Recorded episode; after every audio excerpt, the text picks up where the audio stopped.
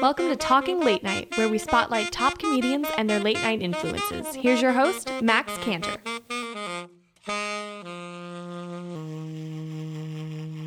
Hey, everybody, and welcome to Talking Late Night. I'm your host, Max Cantor.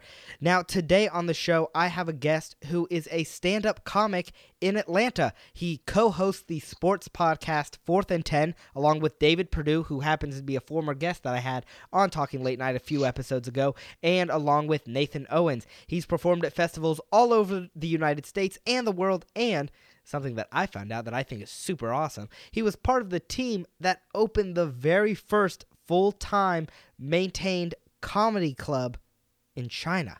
The Kung Fu Comedy Club. That's awesome. I'm excited to learn from him and to talk to him. So please welcome to the show, Damon Sumner. Welcome to the show, Damon.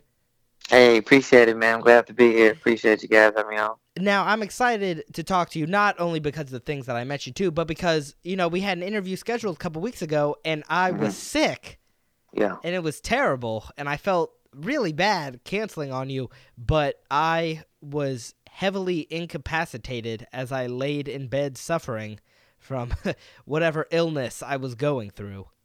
Listen, well, we're glad you're better now, man. That's right. I'm all good. I'm here. Uh, you you sound fine. Yeah, I, you don't sound sick, so you're okay. So together, you know, we're gonna do a really awesome show. So to jump right into it, um, you know, growing up as you're consuming comedy to kind of influence you, what late night television are you watching that influences you in your comedy? Mm-hmm, hmm Uh, yeah, man, that's a great question. I think you know it's interesting because honestly, uh, I didn't really get into late night too early into it, and so growing up, a lot of things that I heard about wasn't coming from late, late night specifically with comedy. But what happened was around uh, probably probably sixth grade, I went to my grandma's house for summer, and uh, her favorite channel was CBS, and so we watched pretty much CBS all day in the summertime, and so I kind of started watching uh, Letterman, and so that's pretty much where it began for me. Was watching my favorite things was you know of course his monologues and the top ten list. The top ten list was probably my favorite thing of the whole thing, just because it was quick. You know what I'm saying? It was just it just had punch. You know, it was easy, and every time he crushed. So that was getting a chance to kind of see uh, Letterman for that summer really kind of sparked my interest. Just because when back when I went back home, I kind of was more intrigued about it. Uh, but that's where it started, just being poor and uh, nowhere to go at my grandma's house in the summer of Shreveport, Louisiana, and then Letterman put me on. So that was was that the first time that you had seen comedy on television or been exposed to it? Uh, late night specifically, I had you know comedy, you know comedic actors like uh, Martin Lawrence and, and many other great shows, the Wayans Brothers and things like that. Uh, growing up, so I loved a lot of uh, comedy on TV, but specifically when I was thinking about uh, late night, yeah, it didn't it didn't happen until that summer. So with the top ten list, because you said you know you liked it for the punch that it provided, uh, did Mm. you ever try to write your own top ten list to replicate the effects that Letterman was having? Uh, kinda. I mean, I would I would do um, you know, in middle school, the, the cafeteria at high school was always key. You know what I mean? And so that was an opportunity to kind of uh, showcase and put on display and riff and, and joke like that. So I was I was always trying to um, you know be witty and funny with my friends, and so I would I'm I've, I've always liked lists, and I guess now kind of looking back, I think that's probably one of the places where it kind of began is that top ten list kind of having uh, a lot of influence on me because like even now in our podcast fourth and ten with Nathan and David, we do we do like a top 10 list based off of different things we kind of come up with. So it's definitely now looking back had a lot of influence uh, even to today. That that's super cool. How it carries, you know, in, in ways that you don't even expect. Like you were saying on the podcast today, you're still it's still a top ten list. So that's cool that the the effect that that had on you. That's pretty awesome. Um, yeah, yeah. So you were also you also mentioned Martin Lawrence and I think the Wayans brothers, right? Uh, Yeah. so apart from late night television, what other comedy were you watching and being exposed to that influenced Mm. you? Yeah, uh, yeah, it was definitely a lot. I mean, I was a TV kid, you know what I mean, and so anything uh, comedic on classic channels like WB and old school UPN, uh, ABC, TGIF. I was eating all that up. I mean, from Martin, the Fresh Prince, the Wayans Brothers. WB had a lineup one time that was ridiculous. They had like Steve Harvey, Wayans Brothers, Smart Guy, Sister Sister, Jamie Foxx Show. Uh, it was just a banana lineup, you know what I mean? And they had Martin, which Fresh Prince, which was classic. TGIF had uh, Family Matters and Step by Step and Sabrina Teenage Witch and and so it was just a lot of comedy, you know, for me growing up. So just always laughing and always watching. So I was like, man, this is something that I would love to do. This is something that I really enjoy doing myself. Is you know, kind of bringing laughter to people. So uh, growing up just watching years of TV, you know, I just knew like, yo, there's I'm not sure there's much uh, better thing there is than than making people laugh. So while you were watching it, you you knew that's what you wanted to do. Yeah, you know, it was it was a thing for me early on. Uh, I mean, at one point, my I probably say my first dream job was I wanted to be an author, but there's never come anything close to me saying, "Yo, when I go to school or when I go into a, any type of setting, uh, I'm like, yo, I want to be, I want to be the funny dude. I want to make cats who know me and don't know me, you know, roll over with tears in their face. Uh, and when you get those moments and hold that straight face, you can't crack. You hold that straight face, and you're like, ah, this is it. This is golden. So how young were you when you knew this? Because that that I mean, I've talked to a lot of comedians, and a lot of them don't really realize that they want to be comedians until later in life. But it sounds like you knew pretty early on. Yeah, I definitely don't think I would say I knew I wanted to be a comedian because you know I don't think I kind of knew really what that meant, but I definitely knew early on that I wanted to be the guy who was making people laugh. Like I knew in elementary school, uh, you know, my first grade teacher, Miss Godwin, uh, shout out to her and Bell Elementary, and so uh, you know, just making her laugh. When I knew I was making teachers laugh, I was like, oh, okay, this is this is this is pretty fun. You know what I mean? And so just growing up as I went through school because that was kind of you know school is for for a kid that's that's the showroom you know you got to work hard and then I get a chance to put on for my friends especially if you are kind of this class clown type of guy so that was the arena for me to kind of display you know my quote unquote talent did your friends and classmates support you as you tried to make them laugh yeah definitely I mean it was uh I mean it was it was uh definitely encouraging for sure, just in the sense of, you know, I was like, oh man, damn, you're so crazy, man. Oh, damn, this you're hilarious, whatever. Like I remember one time in high school, it was kind of a humbling moment. We were talking about, uh, we were kind of encouraging uh, each other in the classroom. It was kind of a really kind of cool uh, activity we were doing for our senior year. And we had to go around and kind of just choose someone to kind of encourage. And a good friend of mine at the time, he was like, "Yo, man, one person I kind of look up to, you know, and we're the same age." He was like, you know, was me. He was just like, you know, he's always able to bring humor, regardless if it's a good time or a bad situation.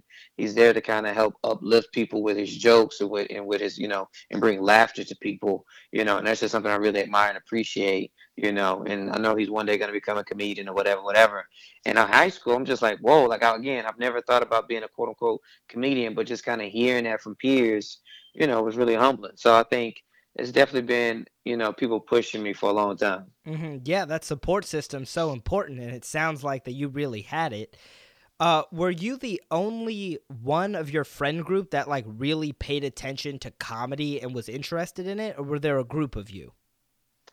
Uh, I don't know if anybody else was probably as interested in comedy as me, but there's de- I definitely had a ton of funny friends. Like I know, like like that was you know that's been a big thing in school. Was just like if you got some friends, guy girls who just can like roast and riff and kind of just go on tangents and just kind of egg on joke after joke after joke. Like I said, the high school cafeteria, the middle school cafeteria was where you know for 30 minutes you were just trying to eat your, you know, your your free and reduced lunch pizza, and and just try to laugh and laugh and just joke about anything, whether it was the class or or the uh, drum line that wasn't great, or the cheerleaders' outfits, or whatever the case may be.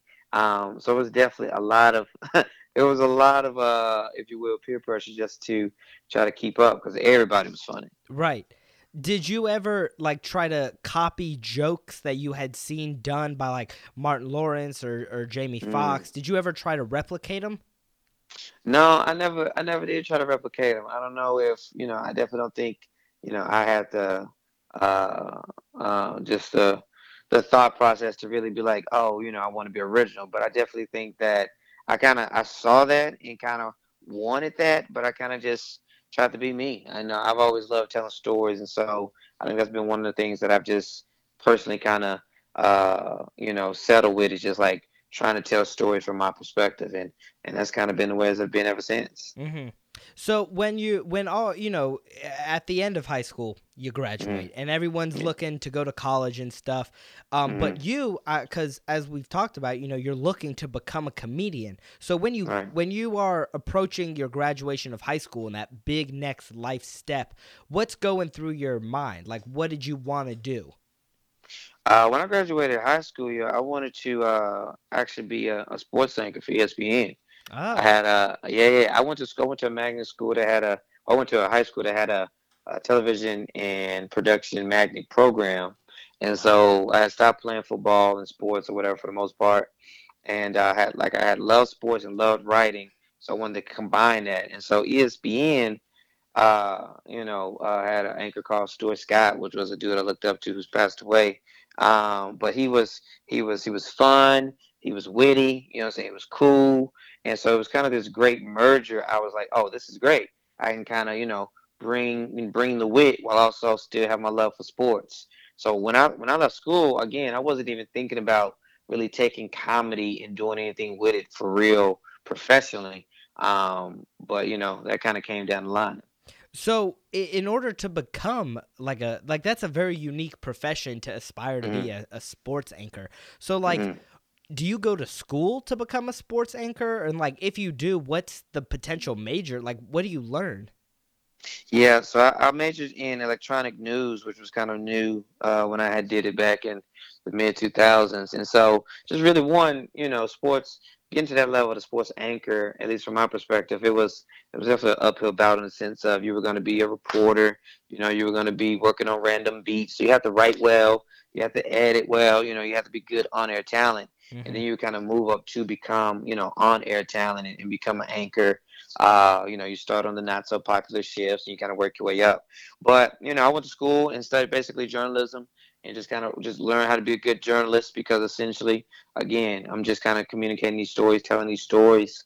Uh, and so that was that was going to be the end goal for sure. Where did you go to college? Uh, I went to the University of North Texas, and so you know I'm originally from Shreveport, Louisiana, and then I moved back and forth two or three times with my family. But then I ended up going to a school in Denton, Texas, uh, about about an hour north of Dallas. Okay, so yeah. while while you're in college, are you still looking to uh, uh like like when did you start getting involved with stand up or just with mm. comedy? Yeah, yeah. So I didn't get involved, even think about comedy till after I graduated college, and then I moved to Atlanta with my wife. And we get here, and uh, David Perdue, former guest of, of your show, uh, we we kind of connect and we kind of meet up, and uh, you know both of us are kind of just riffing, having a good time, and somehow, some way, people had in our in our friend circles had encouraged both of us independently to try stand up. We both kind of shared this story. We're like, yo, let's do this together. Right. And so we signed up for the same mic, same open mic at the same club for the same night. And that's kind of how we both started together you know what I mean, uh, seven years, seven years ago, uh, in October 27, and so 2010, and so it's it's been a journey. Uh, David and myself have come a long way. Uh, well, yeah, it didn't start till I graduated college and moved all the way back, moved to the A. Okay, so what what brought you here? Uh, to Atlanta. Well, myself and probably about 20, about 20 other uh, families and people from from Texas. We actually moved from Denton, Texas, to Atlanta to help start uh, inner city church plant. So that's what kind of actually moved us all the way from Texas to Atlanta after college. Oh, that's very cool. So so really, I mean, comedy was not even on the radar yet for you. Oh no, comedy I wasn't I wasn't thinking about comedy professionally in the slightest. Wow. So yes. h- how did you uh, meet David? Where did you guys connect? We connected originally uh, at the church we were kind of planning here, and so uh, we were kind of going at the same time for a little bit and just kind of friends, you know, friends of friends. And then we kind of, I don't know if it was at the church one time um, or or if it was just kind of at another event. And we kind of just hit it off and then just started talking about interest. and comedy for sure was definitely one of the main ones. Okay, and and you mentioned um because you said the date, didn't you? October twenty seventh. October twenty seventh. Yeah. Yep, and I think that's so interesting because in my interview with David, he said the date too, and he talked about how important that date was to him. So Mm. for you, why is it important to remember the the first day, the specific day? Uh, you know, I think it's I think it's important for a couple reasons. I think one, um, it was kind of beginning of a, of a new journey. I think at that time moving here to Atlanta, uh, a lot was going on in my life where I didn't fully really know what I wanted to do long term. I had moved here, the recession was kind of heavy, and you know I was trying to be a, a journalist, and they really weren't having any entry level journalist positions opening during the recession. So I had to take a job working with kids up in uh, kind of out of the city. And I was just like, man, I don't know what I want to do. I had a wife who was pregnant, you know, so we just had a lot of things going on. I was like, man, what do I want to do? What do I love? What am I passionate about? What what what excites me? You know what I mean? And so, you know, more than anything, I kind of reflected back. I read a book by an author named Jon Acuff called Quitter, and kind of just kind of all these things kind of culminated. Um, then meeting David to hitting that mic, and then it just kind of clicked. It kind of was like, oh, okay, this is it. And from that day, um, it, it kind of just began this journey uh, that's led me around the world and led me to meet great people and, and, and experience great things and, and provide for my family.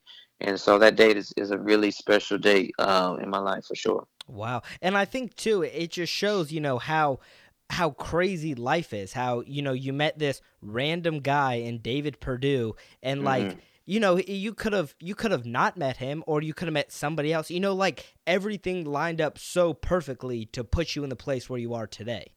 Oh yeah, if I would have met a bad comic bro, it would have been downhill. We would not be doing this interview. It's, it's really, it's really interesting. I'm really grateful for that, man. Just because David and I, we've uh, we've had, uh, you know, we're very similar, but we're very different, and those are those are both good things. Just because we push, we push each other, and so it just it did. It all just kind of fell together, and um, and I'm just like, whenever I see, you know, younger comics now, who I'm like, all right, there's something there. There's you know, there's a determination, there's that fight, there's that, you know, willpower to be great or whatever. I'm just like, all right, you know, let's let's see if we can link up.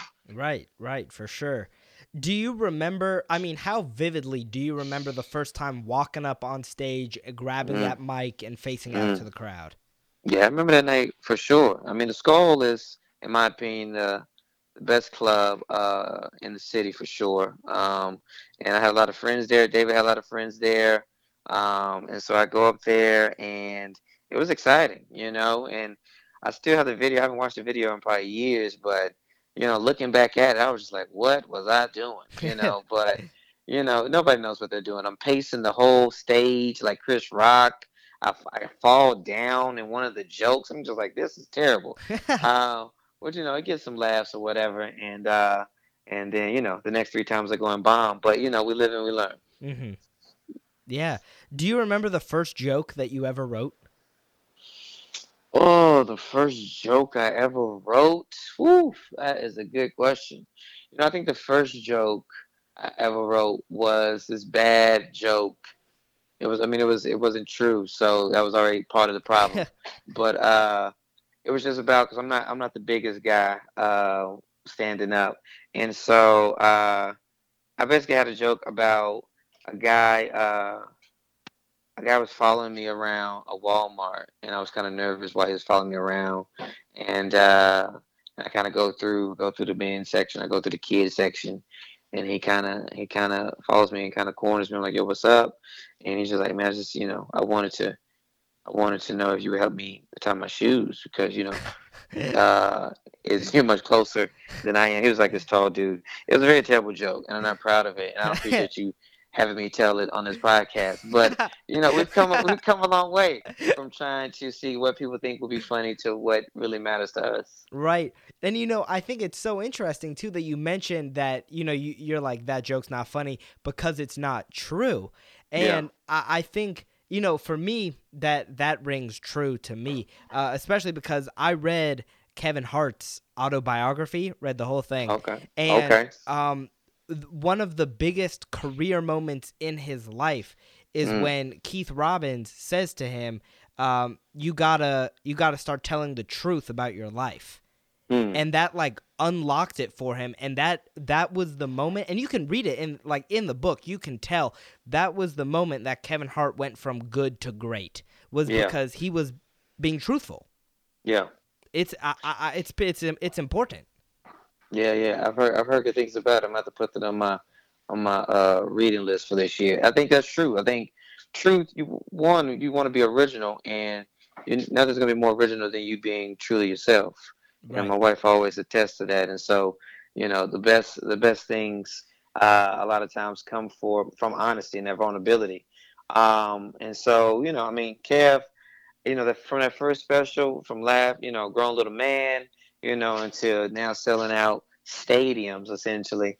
Uh, I mean, I, I don't, I definitely don't doubt that that was the focal nerve again to swing his career to the next level. But I don't think there's much anything much better and as a as a stand up than writing original content and it just it's just going great. Like it's because it's you, it's personal, it's honest. You know what I mean, and and it's real. You know, and I feel like that's gonna lead to a level of connection and relatability that a really good non-true joke would, just because it's really who you are, is really what you've been through. hmm And so you you mentioned you know being great, and I want to go back a little bit because you talked about how your first set uh, ever went really well, and then you bombed the next three times. So Mhm. when you get up there, I mean, for the second time, I know what you're thinking. You get up there and you're like, "Yeah, I killed it the first time. Here is about to be another home run." Oh, and then sure. and then it doesn't go well. So how do you mentally recover from that, especially when Mm. it wasn't just one time? You said it was three times. How do you Yeah. mentally recover from that? Uh, you know, it changes over time. I mean, because at first, for myself, it just, every time I bombed, it destroyed me internally. You know, you would smile it off and they would say, get set," you know, because they want to be respectful. But everybody knows you you bombed, and and you would drive home and you would emotionally eat, and you didn't want to talk about anything. it would be a whole ordeal. And so, but I think. I think you find out real quick if you want to if you want to keep doing this for real. Like you find out real quick because you're gonna bomb a lot, and not just in the past tense, but in the present and the future tense, because you're always constantly trying to turn and make new material, and that material's got to get worked out. And so, um, you know, I think at the beginning it, it ate you alive, and then you get to a point, you get to a point where you're just like, this isn't only for them, like this is also for me as well. And so, and then also at the end of the day, understanding just kind of really how things work. Like a mic, once you understand that a mic is for you, it's, it's, it's the gym, it's the workout room, then your your whole perspective on mics are different. Mm-hmm. And then once you kind of understand, in my opinion, how you know that you're you're doing a showcase, you're doing all right, I'm featuring or I'm hosting. Once you kind of understand the roles that you're in, then you can kind of cater to you know, then kind of cater to that role for that specific show.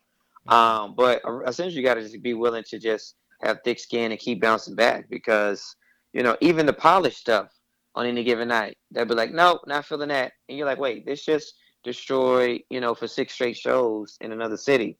Well, we don't like it, you know what I mean? And so even just understanding, all right, well, you know, you can't, you can't, one, you can't win them all, and two, that's not even really the main goal is to quote unquote try to win them all. You know what I mean? Right. Right. Yeah, I think when it comes to stand up too, it has a lot to do with, you know, as the comic, you just have to believe in yourself and believe in the material that you're putting out there. Yeah, I think that's I think that's ultimately you know what it's going to boil down to because you got to be willing to you know uh, take all the feedback and criticism that, that comes with it, whether it's a joke about you know saying your spouse or something a little more you know taboo, if you will. And so long as long as again if you're honest and real with that and it's coming from a place that you feel is true and genuine, then you just got to be like, hey, this is what it is. This is my perspective. You know what I mean? My goal is to try to make it funny, but you know, this this is it's coming from me, and you just got to take that. hmm So you're a seven year veteran in stand up, and then this October 27th, you'll be an eight year veteran. Um, how long did it take you to find your own comedy voice? Whew, still looking, Max. Still looking. um, you know, I think that's a question that that is definitely always being asked. Um, you know, I think uh, I read in an article one time, Bill Burr from a couple years ago. He said it took him a decade.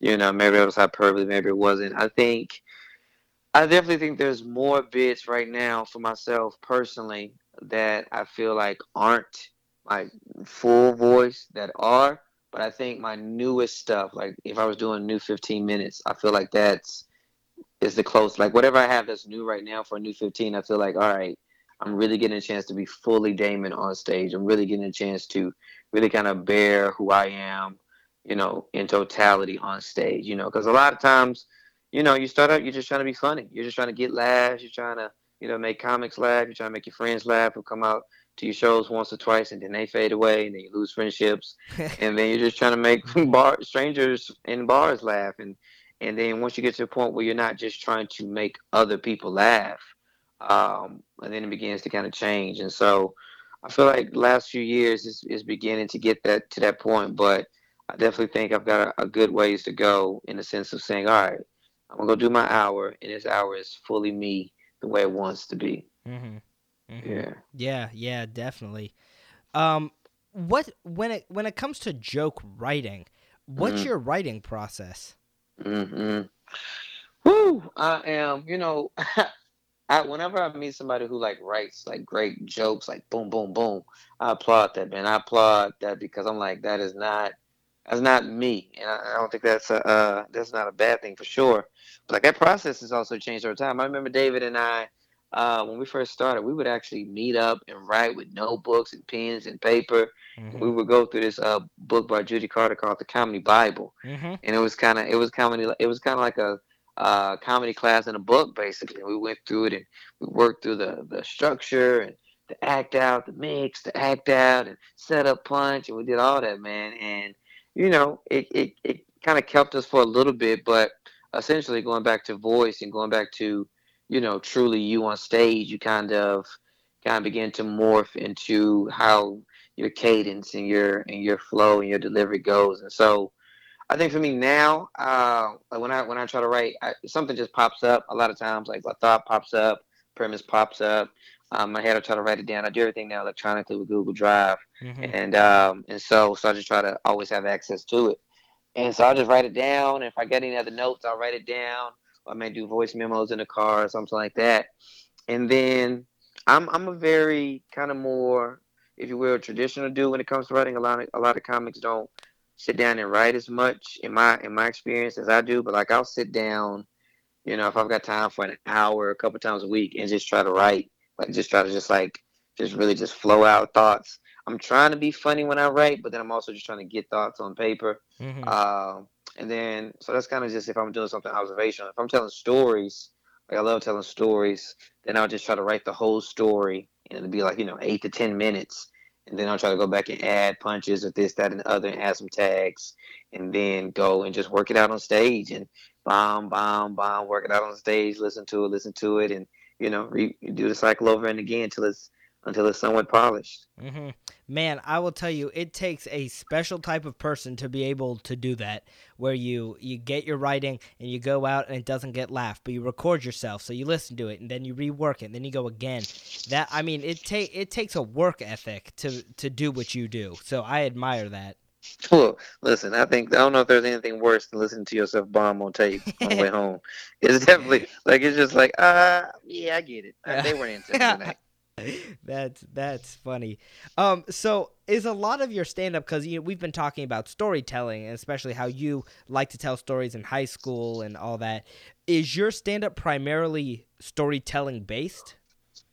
That's where that's where I feel like it's heading. Um, like I said, I feel like the the, the most uh, or the the newer stuff is is definitely story heavy, and um, I feel like that's kind of where I'm, I'm feeling, uh, for lack of better terms, more comfortable just because, you know, these stories I feel like are me and I want to share them, but then I also feel like they're universally relatable. Like there's something that everyone can relate to about their first house party or, you know, uh, when their mom, uh, if you grew up in the 90s like me, left them in the car uh, for only two minutes, but it seemed like an eternity. And just like all of these moments and just trying to flesh those out and for people to be like, yeah, mm, I know what you mean. Mm-hmm. Uh, you know what I'm saying? And so, and then there's just something fun and great to me um, about someone telling an engaging and hilarious story. Like, you know, Robert Jr. and and Gary Gulman and uh, Mike Birbiglia, just like you know, just like great storytellers. Where you be like,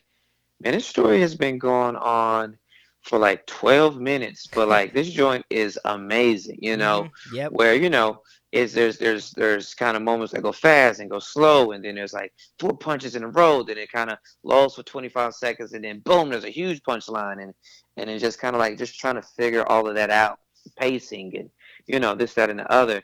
Uh, is something that I've really been enjoying as of late. Mm-hmm. Wh- which comics uh, and and how many different comics do you like watching, uh, whether it be for inspiration or just for pleasure? Oh man, a ton. I try to be, you know, I've definitely tried to be a student, um, you know what I'm saying, of, of, of the craft. Just uh just so much talent around around the country and around the globe. So like I listen to a lot I listen to a lot of albums and watch a lot of specials and read articles and reviews. It's just because I'm, I'm just always trying to learn and just trying to, you know, I mean, it's all I'm always inspired by people who are ahead of me. You know what I'm saying? Uh, just because I'm like, hey, I appreciate it. I see what you're doing, and that, that kind of motivates me. But I definitely, like I said, Robert Jr., Gary Gulman, some of my favorite, but Big List, some of my favorite uh, dude in New York named Nore Davis. Really love what he does. Um, you know, uh, kind of some some names that Mike uh, Mark Normand, um, Lil Rel, um, uh, Sarah Schaefer. Uh, you know I mean, just some comics who uh, uh, uh, uh, Janelle James, like just some comics who just kind of really inspire me just based off the way they write and the way that they're honest and the way they even kind of tackle, you know, real issues, you know what I'm saying? But again, it's not it's not uh it's not a soliloquy, you know what I'm saying? It's still funny and hilarious, but they kind of also get at some hard stuff as well. Mm-hmm. Yeah, I mean, it's great to hear you talk about how even though you're accomplished, even though it's successful, the learning never stops, the education never stops, the studying of others never stops. Mm-hmm, you know, for sure. Um, and I think that's that's important whether whether you're a stand up or whether you're any other type of profession. I feel like the learning should never stop. It can't stop, man. I mean, I think you know personally, just in general, but specifically with comedy, if you stop learning, if you start trying to you know evolve and keep getting better, you're done. You know what I'm saying? In my opinion, like I mean, even Seinfeld and Rock and Chappelle still are churning out new material, different ways, different delivery, this, that, and the other. You know, and not even just on the stage, but off the stage, mm-hmm. writing, screenplays, YouTube channels, this, that, and the other. Like you constantly have to be evolving and growing as a comedian, as an artist. And so I think, you know, I mean, I'm always excited to. Uh, watch, you know, watch shows and, and constantly keep learning. It never gets old to me, basically. Mm-hmm. Never. So now uh, I I have to ask you about this because, like I said in the intro, I read this on your website and sure. I was like, "What? What? Yeah. What does this even mean?" When it talks about the Kung Fu Comedy Club. Ah, uh, yeah, yeah. Okay. Um. So I I'm just I'm just gonna let you take it away because yeah just, I, I need you to explain to me, you know, what is the Kung Fu Comedy Club? Yeah. Uh, long story short, man, my wife and I, we uh, wanted some adventure. So we decided to pack up uh, ourselves and our two-year-old, two and a half year old son, moved to Shanghai. And uh, we went over there to teach, essentially. But, you know, I was doing comedy for a few years. So I was like, yo, let me go out here and try to hit some mics and create some shows. Like, I was hungry. I knew I couldn't take a year off. So um, I connect with some great comics there. Uh, you know I'm saying? Turner Sparks, Andy Kerr, and Tammy Mig. Um, you know I'm saying? Uh, William Childress and, and some other great uh, other great comics there. And they had they had like this room going. Um, they had this, you know, come come from comedy room going, and we would do some shows around. I connect with them, and we kind of travel around China a little bit, doing shows and it was like, yeah, man, we want to open the first ever full time mainland China Comedy Club. And I was like, yo, let's do it. This is right. So, you know, Andy and Turner kind of led the reins, but I was a part of the team, kind of helped make that happen. And we had a big cut in the ribbon ceremony, and I, you know, got I got uh my my face in a frame signed in China at a club, and wow. and it was crazy, you know. And so China was amazing, man, just because I was at the time probably two and a half years into comedy. Was doing it in, in Atlanta. Move and I was kind of on my own in a sense. You know, me and David were tight, and I had some other comics. but I was, you know, kind of essentially out there by myself, if you will. Mm-hmm. And so it really pushed me more, I think, than ever. And it was a great time because I was really young in the game to um, to think universally. That's one thing I've always uh, appreciated about other comics who kind of do that as well. And just what I mean by that essentially is just personally for myself, I want to be able to take my act anywhere around this globe and make people laugh and make them forget about their woes and their worries for a minute and encourage them and inspire them and bring and bring joy man to them anywhere on the planet and so being there you know you're doing shows great shows i'm talking about i think to this day top three uh top three. My favorite shows uh a show in beijing is probably my top three. And so being being there and being in a room full of strangers but they're from like 25 30 different countries Mm-hmm. you're like how am i going to make this this group of people laugh? Like our pop our pop references aren't the same. Our cultural references aren't the same. Our, our our first languages aren't even the same. And so it really pushed me that year man to like think universally and find a common thread and say all right well, how can i make this whole room laugh? And so that was a great time. That was a great challenge a lot of great nights a lot of bad nights um, but it was it was a great time, man. I, I'll never forget it for sure. well, I was going to ask you, how do you adjust the comedy that you're telling for a Chinese audience?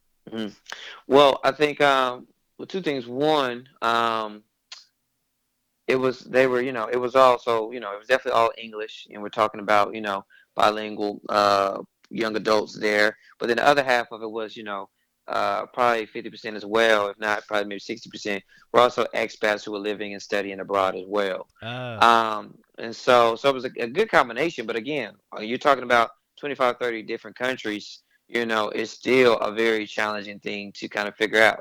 I think for me, what was made my transition a little easier there was again, I was talking about myself. You know what I mean? So I didn't have to I didn't have to adjust 30 minutes of observational humor that made sense in America. I was talking about me, my upbringing. So I I didn't have to adjust as much.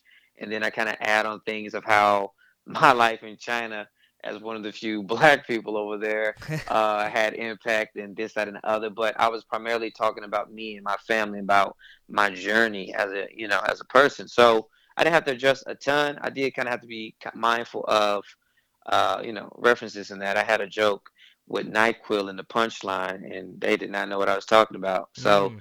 you know, just kind of learning on the fly like that. Right, right. Have you been back since you left? No, that's a goal, man, for really the next, you know, uh, 18 and 24 months. I'm trying to trying to connect now with a few few contacts. So that's really blown up since I've left. I left 2013, and in the last four years, not just China but Asia, like from all of you know, China has a couple clubs now, Vietnam, Thailand, Philippines. Like it's a great, you know, there's you know com- comedians looking to kind of do work in Asia for a little bit. They've got a great festival, the Hong Kong Fest. Uh, it's a lot of great things happening in Asia right now. It's comedy scene for sure. That's crazy though to think that I mean, that's your legacy. That's what you left over there. I mean, you you helped create that. You know it was it was it was real you know i'm grateful for the opportunity because uh you know it wasn't a lot going on. Like i think when i got there it was like maybe a mic or two um you know for the whole week you know i'm saying things like that. And so uh the team was a great team man. I mean great people who were hungry and great comics. And so it is something i always take pride in something i always remember. Uh and uh, yeah i'm definitely looking forward to getting back over there soon. And i know a few of them are still there uh, William, he's here in Atlanta now. Turner, he's uh he's in New York crushing it. Um, there's definitely a few comics over there who's doing great things still. That's very cool. That, that's such a unique way, you know, to get better is to go and make your comedy universal in a sense. Yeah, I think I mean for myself, I'm just like, yo, I mean America, you know I'm saying, ain't isn't the only place where, you know, people want to laugh. And so Mm-hmm. I'm I'm I'm really I'm trying to I'm trying to, you know, put some things together now to kind of make uh, some more international splash. So I'm definitely looking forward to those opportunities to blow up in the next year or so. That's so true though. I love that statement. America, you know, is not the only place that wants to laugh. It all over needs comics, needs comedy. And so it, it's great that it's people like you and the other people you were mentioning who are forming these clubs in areas that don't have these comedy clubs. So you are outreaching all this comedy to areas that don't have them. So that's soup. That's that's really awesome. That's I, super. think- I mean, I, I think it just makes sense. I mean, there's there's a lot of there's a lot of uh, problems going on around the globe, and you know, laughter. You know, there's been many times comics would tell you like somebody comes up out and showing like, "Yo, this is what I needed. Thank you for making my night. This has been great. This is exactly what made me feel better." You know, things like that. And so there's definitely a deeper purpose behind it than just you know jokes, if you will. Right, right. Yeah, no, you're totally right. It's very true. Um, so yeah, well, that story met my expectations. It exceeded my Excellent, excellent. expectations because that was that's that's such a unique thing, and that's why when I was on your website and I was reading it, I was like, "What does this mean?" so, so I I had to talk to you about it. Uh, but now uh, let's talk a little bit about Fourth and Ten, which is your sports podcast with Mm. Yeah. David. Uh, so tell me, how did Fourth and Ten get going? How did it get started? Yeah, so after China, uh, we moved to Dallas for a year to stay with my wife's folks, and then we moved back to Atlanta.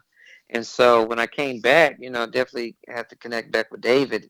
And so he had um started him and, and Nate and kind of the fourth district, the uh, the network that the podcast is is under the umbrella of. They had did like an episode or two, you know, and so I was like, "Yo, what's good?" And he was like, "Yo, man, I'm trying this thing out, this podcast. It's kind of about sports. Would love for you to hop on." I was like, "Ah, podcast? I don't know." you know, at that time, only like 40 people had a podcast. Now it's like every other person. It's true. But um, but uh, no disrespect. It's all good. We both got one. No, it, so- look, look, look. It is, it is. That is one of the truest things I've ever. It's like I feel like every single person you could talk to a homeless man and he could tell Yep. you that he has a podcast. Everybody has a podcast now. Everybody got one, yo. And I Yeah. ain't mad. I ain't mad. Um, but so he's like, all right, hop on it. I'm like, all right, I'll hop on it. So I go on it, and I was like, all right, man, I'm probably gonna do it for like two episodes. That's what I'm kind of telling him already. So I do it for two episodes, and it's pretty fun. And I think I'll take like a couple weeks off, then I come back, and then an episode where I come back, I just had a blast, and I was like, oh, okay, I think this is something. And so you know, it's been it's been like you know two years, and um, and it's just been it's been a journey. What's what's been interesting about the podcast is, you know, it's it's ten topics, three comedians, you know, I'm saying one podcast, and and it's really evolved from where it was like very sports heavy to where now sports is just like the the icing on the cake. Like we everything starts off with sports, but it never stays about sports. And so I think that's you know we've grown. You know our numbers. You know have done you know very well. And so I think one of the biggest things people have said, you know, especially uh, non-sports fans, men and women, they've been like, "Yo, like this podcast isn't just about sports. It's just funny. It's entertaining. I'm headed to work. I'm changing. You know, I'm doing laundry on a Saturday. Whatever the case may be, it's just a fun hour to kick back, laugh. You know what I mean? And so it's been really encouraging just kind of hear the feedback about you know people who've listened to the podcast and kind of have evolved with us. Yeah, for sure. And I think, you know, listening to you talk about your comedy career and your life as a whole, it's kind of weird to hear how many of the things that you guys do for Fourth and Ten have, like, I, I guess, come from how you grew up. Like you mentioned the top 10 list, and now I realize you wanted to be a sports anchor and you get to Mhm. talk about sports. Like everything's coming full circle. Yeah, you know, what I mean, you said that, and I was like, oh, yeah, that's right, Max. That, that, that is what happened. um, you know what I'm saying? But it is. It's been. I mean, I think for for all for uh, all of us, and we've got our, our engineer uh, Dan Duncan as well, who who's great as well. Can't do it without him. And so all of us loving sports and had played sports, and then you know, especially David, myself, and Nate as comedians, it just became a great just conglomeration, man, where we just kind of all fell together at the right time and you know it's just been it's been a blast. I mean we've we've done you know a few really cool things from you know throwing out a first pitch at a minor league baseball game, which is small but thoroughly exciting. Yeah, To for having sure. a, a live 100 uh, episode, uh, you know, here in Atlanta, which was crazy fun, and um, you know, to having to having really cool guests on the show, and got some really cool guests hopefully lined up for this year, and so we're just we're just excited about what's kind of coming up for fourth and 10 mm-hmm. Yeah, I mean it's a great show, and I loved hearing. I mean David, when we talked about it, um, he was so funny because he was telling me how he wasn't a sports guy at all, and like he he he would have to text his brother and be like, "What mm-hmm. happened this week?" Like he he wouldn't understand anything. So I think that's it's cool of how passionate he is, and I can definitely tell how passionate you are. So that's you know that that's the recipe for success right there is being passionate about it. Yeah, that, I mean it, it it it drives it for sure. Just you know, David David David comes in about thirty percent prepared, but that's that's one of the things that makes the show great. Uh, and his Dave, his brother is fantastic too. But the passion and, and the drive, especially when the feedback, you know, what I'm saying, has been so great. Like it's just like wow, I can't. I really can't believe I was telling Nate, uh, we did a show together the other day. I was like, I really can't believe that people listen to this podcast continually. Like, mm-hmm. like people actually are like optimistically waiting for the podcast to drop on the Wednesday. And it's just like, this is crazy. You know what I mean? And that just fuels the fire, you know, to be passionate, to be great, to put out, you know, another great product, you know I'm saying, week after week. Right. Oh yeah, for sure. Um so so let's see. Uh what I want to ask you and this is kind of like a this is kind of like a heavy question. So All right, all right. If you want to if you want to take a second, it's okay. I give you permission. Got uh, it. so for you when it comes to stand up and really not not stand up alone, but stand up the podcast and just your mm-hmm. life. Uh, what's your ultimate goal? Mm-hmm. Yeah, I think. Uh, I mean, I think my ultimate goal. Uh, I mean, I think it's honestly to be one of the best ever. I think that's that's probably the you know the biggest goal is like, I you know people and no no knock against them, but they do stand up early. They you know maybe they love improv as well or sketch as well or they really want to, or they're doing stand up, but they really want to be an actor, or whatever the case may be, or late night writer, whatever. But for me right now, man, I'm just like I want to be, I want to be one of the best stand up comedians of all time, mm. and so, so that just kind of pushes me to do everything pretty much what I do professionally. And so, you know, I mean, I would love all the extra stuff that comes with it. You know, not that saying any of it will come with it, but uh, that's my ultimate goal. I teach full time right now as well, so I pretty much have two jobs and a wife and three kids, and so I, I stay busy. I stay tired, but I stay fueled because I love what I do.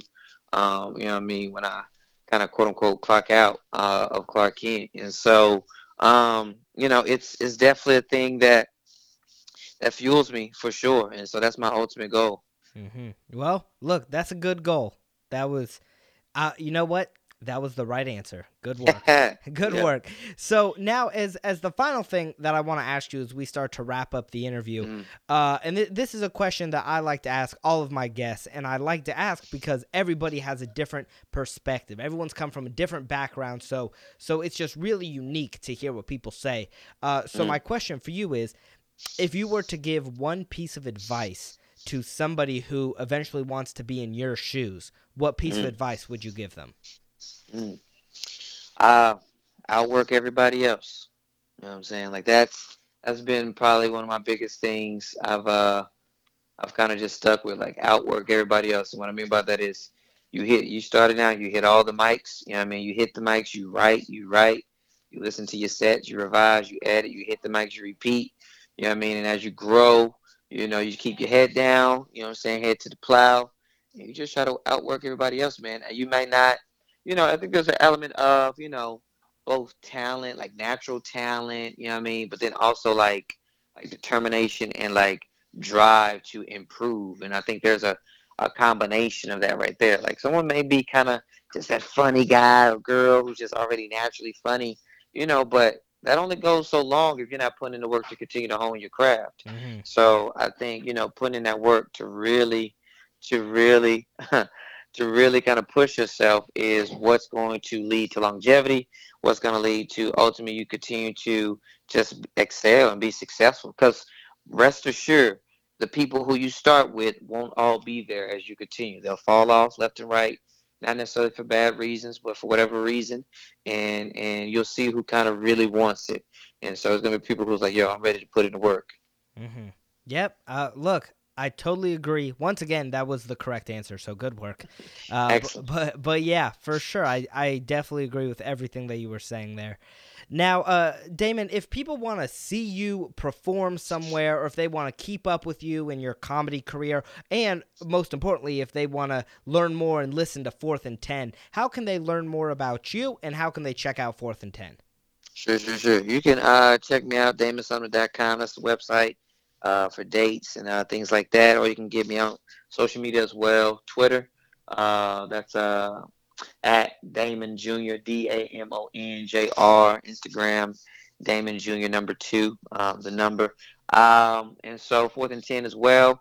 You can check that out on you know Apple. Uh, you got iTunes, fourthdistrict.com. That's fourth F O R T H, fourthdistrict.com. Or even if you already kind of know about Blog Talk Radio, that's another one as well. And so any of those things will all lead back one to the other. But if you know, if you're a fanatic, um, then you definitely can can jump around for sure. Cool. Yeah. So definitely, I highly, highly recommend checking out Fourth and Ten because it is an awesome show. Um, well, Damon, I want to go. I want to thank you for for being on the show tonight. I mean, you know, we talked about there's there's hundreds of millions of podcasts out there, but you picked this one to come be a guest on. So thank Thanks, you. I appreciate it, man, for sure. I had a blast, and uh, you know, definitely, uh, definitely appreciate you letting me come on and just kind of share a little bit. Yeah, for sure. I mean, I learned a lot, and the stories that you tell are amazing. I mean, I will tell lots of people about how you started the very first comedy club in China, because that that's a unique thing to put on your resume. That's a good one. Sure. Yeah, yeah, yeah. So, so thank you again for Damon to being on the show. And remember, to anyone listening, you can find us at our website at www.talkinglatenight.com. You can also find us on Facebook at Talking Late Night, and you can find us on iTunes where you can rate and leave us a review. So, thanks again for Damon to being on the show. Thank you for listening, and we'll see you next time.